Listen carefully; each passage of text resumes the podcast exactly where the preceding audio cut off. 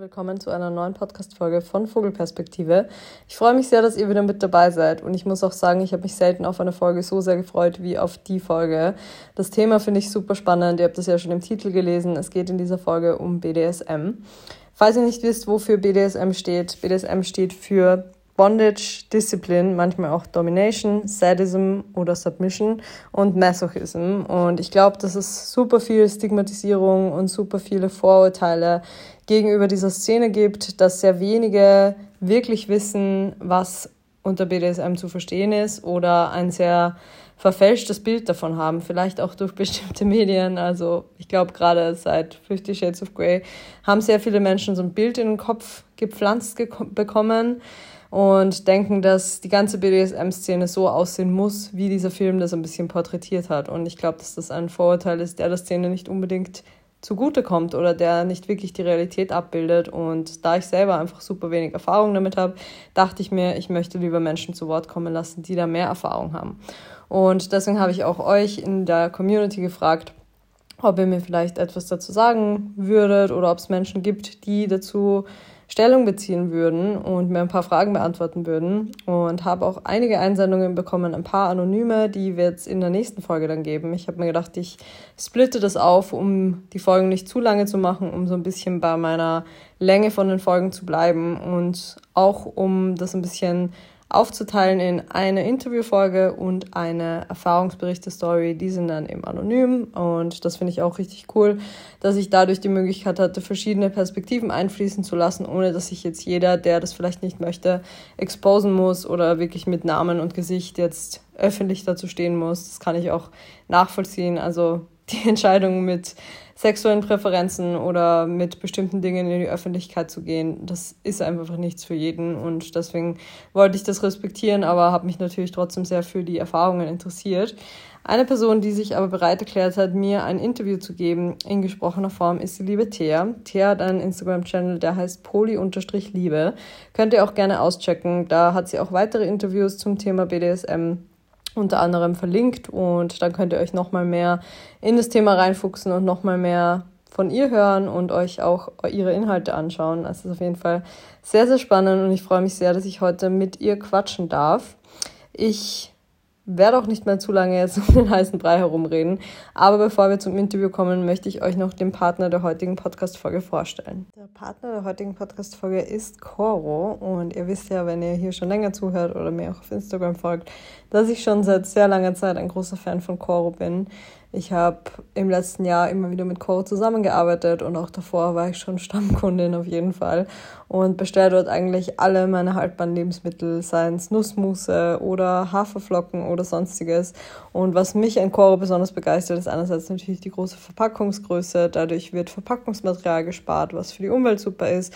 Und man hat einfach länger was davon. Wenn man so eine kleine 200 Gramm Packung Nüsse hat oder so ein kleines Glas Nussmus, dann ist es einfach in Kürze weg. Und das vermeidet man einfach mit den großen Verpackungen bei Coro. Und ich entdecke auch immer wieder neue Produkte, die mich extrem begeistern. Ich versuche eigentlich bei jeder Bestellung irgendwas Neues mit auszuprobieren. Und ich habe vor ein paar Tagen meine Bestellung aufgegeben und habe mir ein paar neue Produkte bestellt. Und zwar einerseits den Bio-Kombucha, Ingwer und Limette, weil Kombucha sowieso eines meiner liebsten Wellness-Getränke ist für mehr Darmgesundheit und für eine bessere Verdauung. Ich habe mir auch die rote Beete, den rote Beete Hanfaufstrich bestellt. Auf den bin ich auch super gespannt, weil ich momentan mega viel Wraps esse und da passt er einfach mega gut rein. Und was ich mir auch neu bestellt habe, was ich auch schon hundertmal irgendwo gesehen habe, sind die Schoko-Protein Crunchies ohne Zuckerzusatz es ist ein Kilo und ich habe schon ein bisschen die Sorge, dass das sehr schnell weg sein wird. Aber ich bin auf jeden Fall mega gespannt. Und meine Standards durften auch nicht fehlen. Ich habe mir wieder Haselnussmus bestellt und die Linsenchips mit Meersalz, getrocknete Tomaten und Haferflocken. Also habe wieder eine Großbestellung aufgegeben und freue mich schon wahnsinnig. Ich halte euch auf jeden Fall im Laufenden, wie mir die neuen Produkte geschmeckt haben. Und schreibe euch auch meinen Rabattcode wieder in die Show Notes. Dort findet ihr auch den Link zum österreichischen und zum deutschen Online-Shop. Und dann könnt ihr euch da auch mal umsehen und euch mit den leckersten Snacks und Trockenfrüchten und Nussmusen eindecken, die es überhaupt gibt. Also wirklich sehr, sehr große Herzensempfehlung. Und damit sind wir auch schon zurück in der Podcast-Folge und im Thema. Ich wünsche euch jetzt ganz viel Spaß beim Interview mit Thea. Gut. So, ja. Ja, das war ganz lustig, dass die Freundin von mir sagte, hier, da, das ist dein Thema. Ja, richtig cool. Ich freue mich sehr, dass sie da direkt uns connected hat und dass du auch die Zeit hast, mit mir drüber zu quatschen.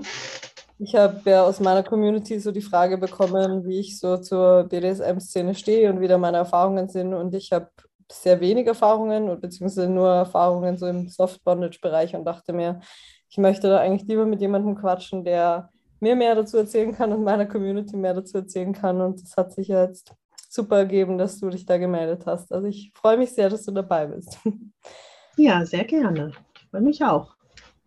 Möchtest du dich mal am Anfang kurz vorstellen, was über dich erzählen, irgendwas, ähm, was du sagen möchtest? Ähm ja, kann ich gerne ein paar Sätze zu mir sagen. Also, ähm, ich bin Thea und ich wohne in Hamburg, habe viele Jahre in Nordrhein-Westfalen gewohnt. Dort hatte ich auch über ganz viele Jahre in einem sehr, sehr großen BDSM-Studio eine eigene Party, einmal im Monat veranstaltet haben.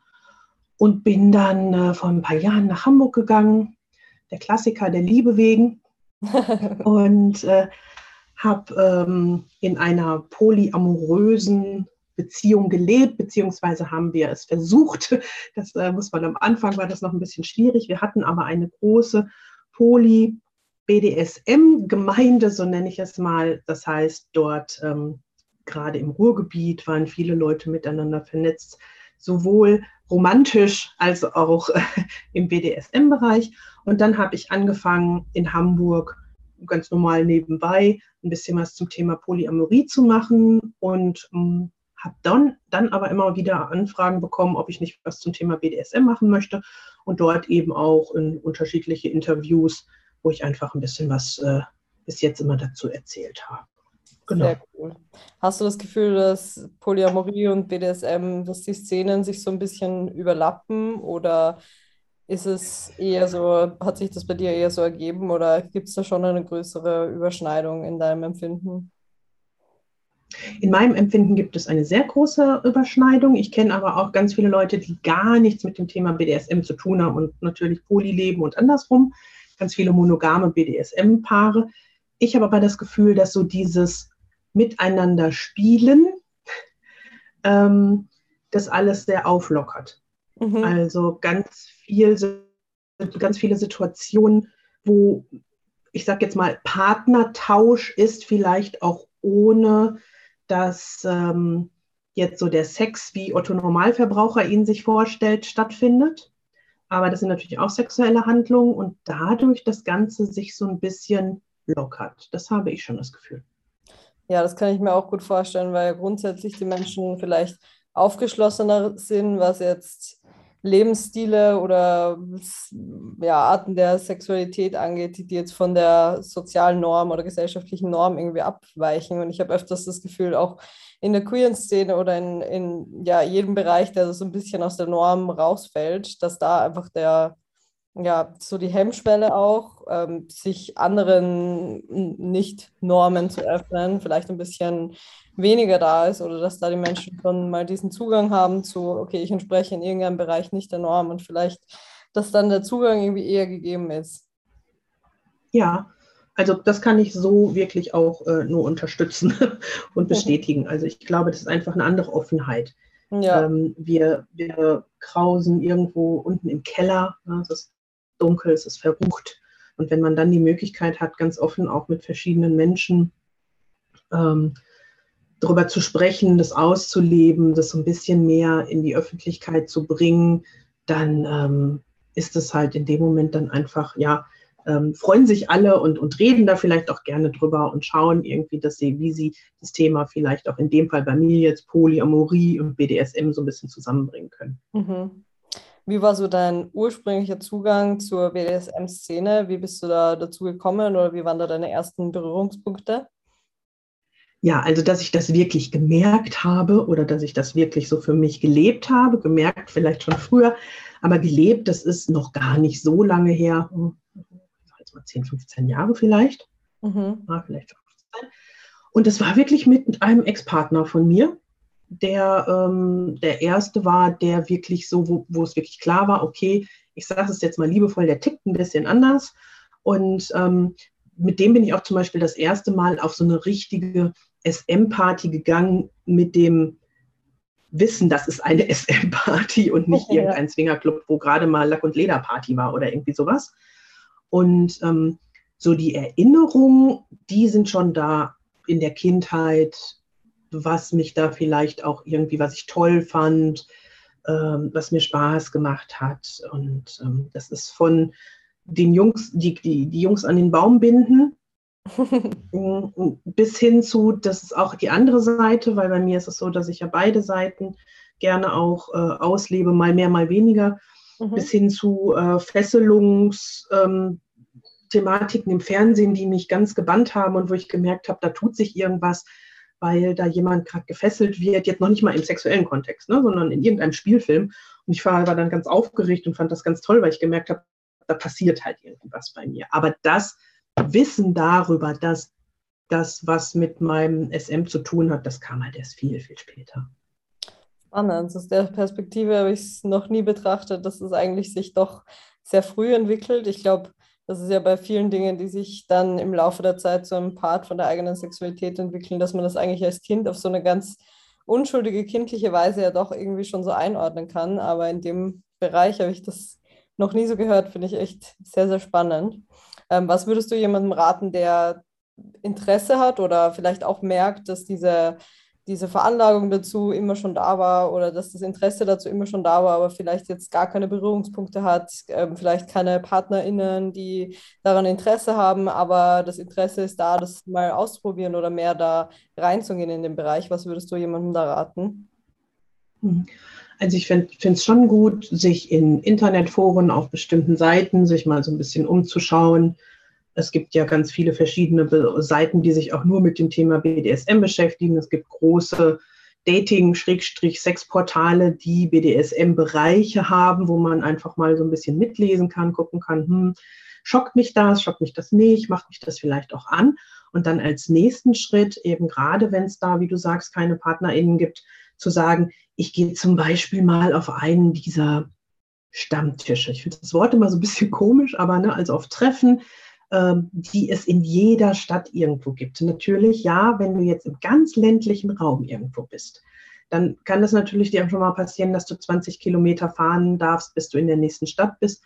Aber ansonsten gibt es gefühlt jeden zweiten Tag in den größeren Städten oder auch in den Ballungsgebieten äh, irgendwelche Veranstaltungen. Das würde ich immer erst vorziehen, um wirklich auch Menschen aus der Community kennenzulernen, zu gucken, wo möchte ich mich da positionieren, was darf ich sagen, was kann ich vielleicht auch nicht sagen, ähm, wie ist das vielleicht auch mit meinem Outing in dem Thema, weil das ist mhm. natürlich was, was viele vielleicht auch FreundInnen dann nicht verstehen.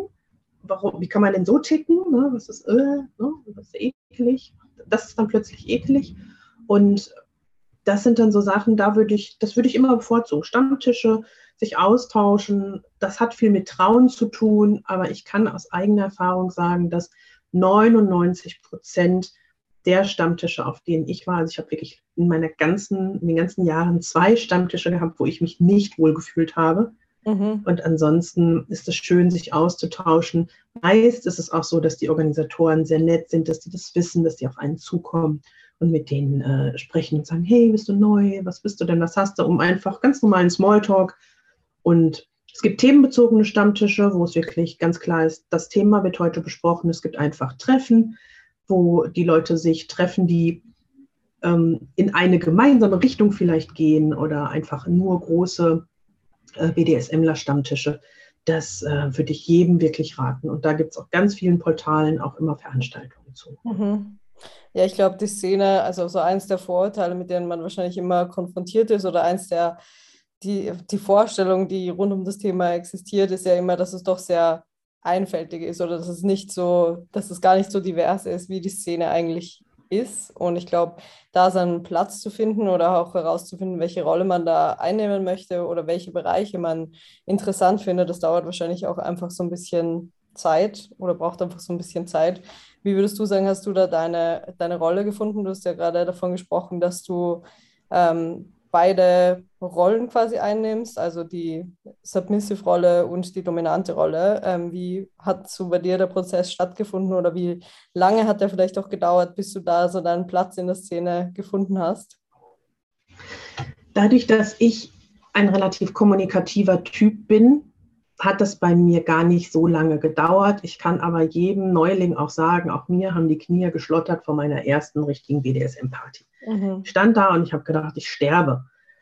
Und bei mir war es dann eben auch so auf der ersten Party, da gab es dann direkt eine Szene, wo auch ähm, floss. Das passiert, da bin ich jetzt zum Beispiel total tiefenentspannt mit. Und damals stand ich da wirklich mit großen Augen und habe da hingekommen und so, oh Gott, was ist denn hier los? Wie ist das so? Und dann war es bei mir, würde ich mal sagen, so ein halbes, dreiviertel Jahr, wo ich dann wirklich angekommen bin. Und da habe ich aber auch viel für gemacht. Also ich bin bestimmt ähm, im Monat auf mindestens zwei, manchmal sogar drei Stammtische gegangen. Ich bin im Monat einmal auf eine Party gegangen. Ich habe mich viel mit Leuten vernetzt, ich habe mich viel mit Leuten getroffen. Es hat sich dadurch ein komplett neuer Freundeskreis gebildet. Und ähm, weil es natürlich auch einfacher ist, auch dann hier zum Beispiel, als ich nach Hamburg umgezogen bin, dann auch wirklich Leute zu treffen, mit denen du ganz offen darüber sprechen kannst, wo du dich nicht verstellen musst oder Angst hast, äh, was falsch zu sagen oder alles wegzuräumen, wenn die zu Besuch kommen. Und ähm, das, ähm, also bei mir hat es, ich würde sagen, wirklich ein halbes, dreiviertel Jahr ungefähr gedauert, bis ich da so drin war, sag ich mal, und ein bisschen mehr Kontakte hatte. Und dann war das so ein, Selbstläufer. Da hast du gesagt, ach, kommt ihr mit da und treffen wir uns da und dann war das eigentlich ganz gut. Aber da muss man schon ein bisschen was für machen. Also von selber passiert das natürlich nicht. Mhm. Ja, ich glaube, das ist bei vielen Dingen so. Also ich habe auch das Gefühl, wie gesagt, ich bin bisher eher in dem Soft-Bondage-Bereich hm, irgendwie angekommen oder habe da so meine Erfahrungen gemacht.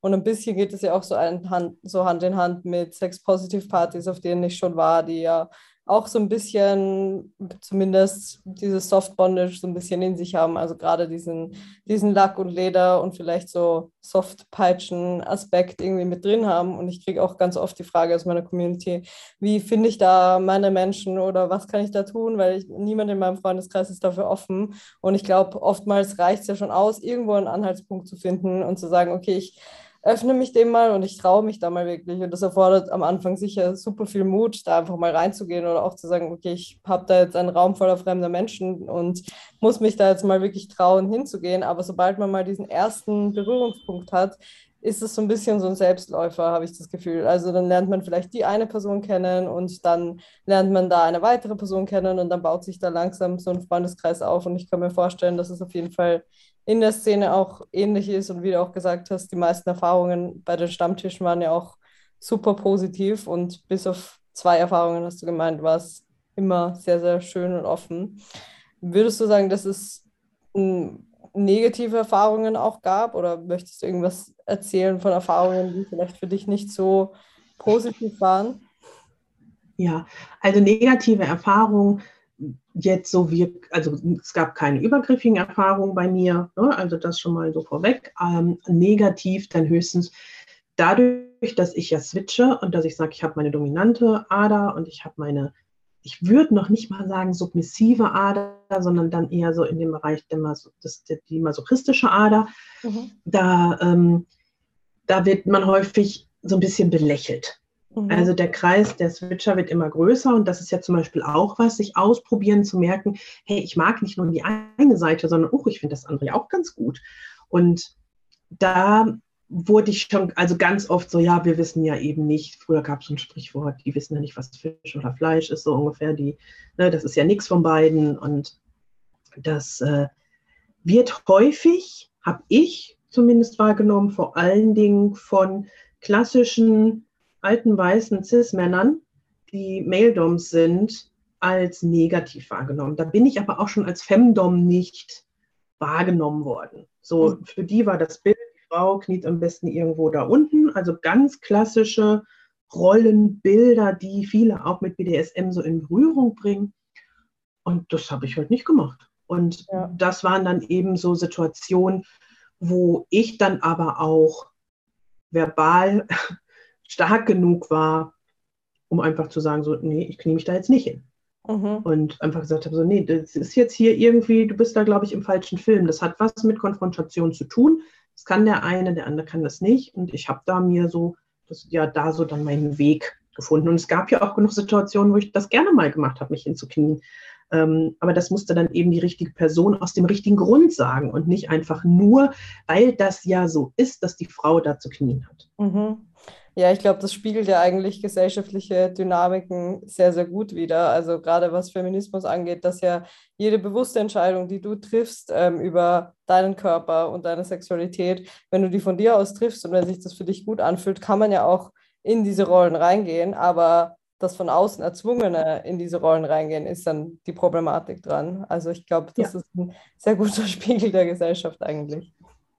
Ja. Was würdest du sagen, reizt dich so am meisten an der Szene? Was sind so für dich die, die Dinge, die für dich die Szene am meisten ausmachen, was dir am meisten Freude bringt und ähm, ja, dich einfach an der Szene so begeistert?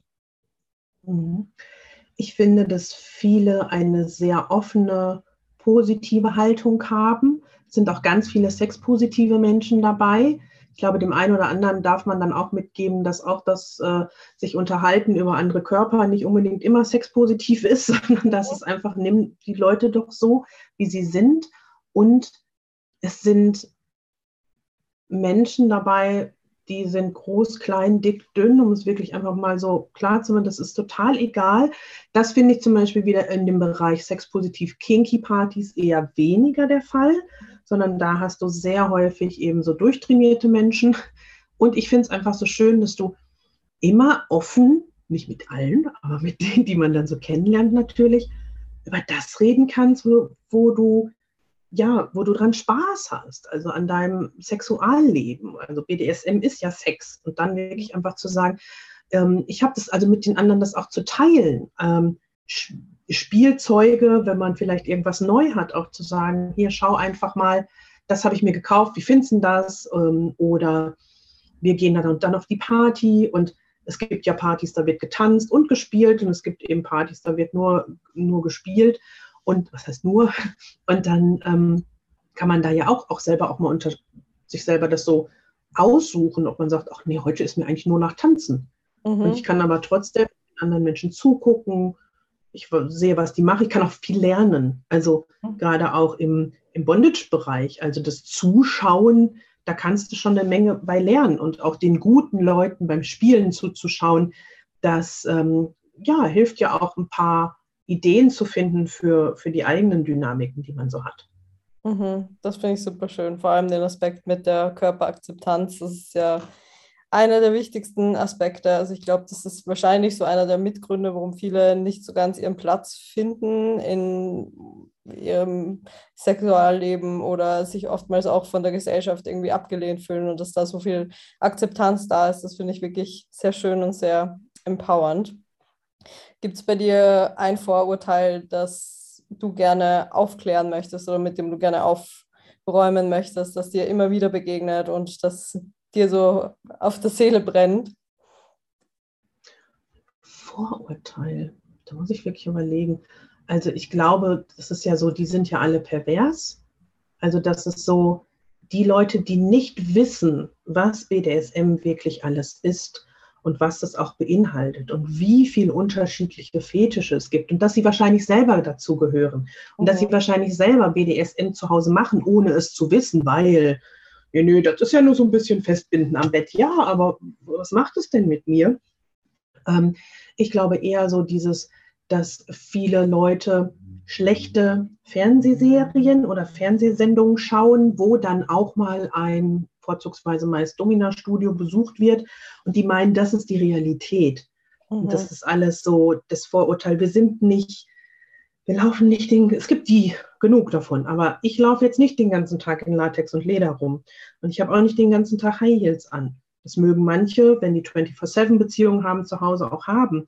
Sondern ich laufe auch in Jeans und Birkenstock durch die Gegend. Und ähm, dass wir ganz normale Menschen sind, nur dass wir einfach eine zusätzlich noch mehr aus unserer Sexualität gerne machen möchten und schauen, wie wir eben Masochismus und Sadismus und verschiedene ähm, ja, Vorlieben einfach miteinander vereinen können. Mhm.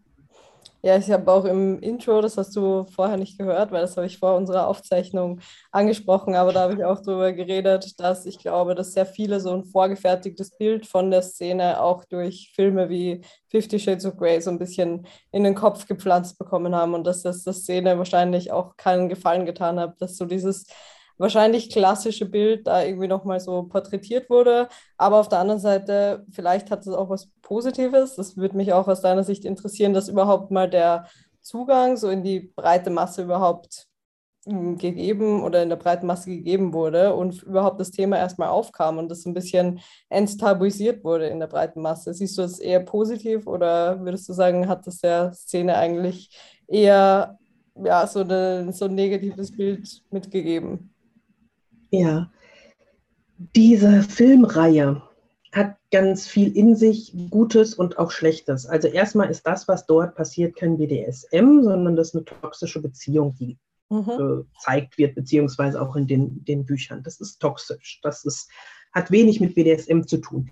Die Dinge aus dem BDSM-Bereich, also die Aktionen oder Verträge etc., was dort ähm, zu sehen ist oder eben zu lesen, das ist schon wirklich sehr nah dran an dem, wie es auch wirklich ist.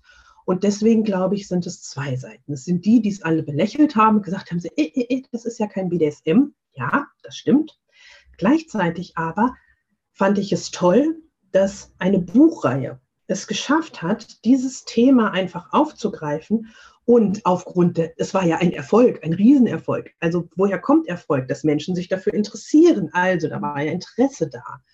Und ich habe das gemerkt, ähm, als es damals alles damit losging, da war es dann schon so, dass in den Clubs viel, viel mehr los war. Und wir haben extra auch, ähm, ich sage jetzt mal, die Shades of Grey-Führung gemacht und den Leuten mal so ein Studio gezeigt. Und mhm. ähm, das war okay. Also nicht jetzt, um finanziell da aufzuspringen, sondern einfach zu sagen, diese Menschen, die zeigen ein Interesse daran. Und mhm. die sind gerade ja auch in einer Findung.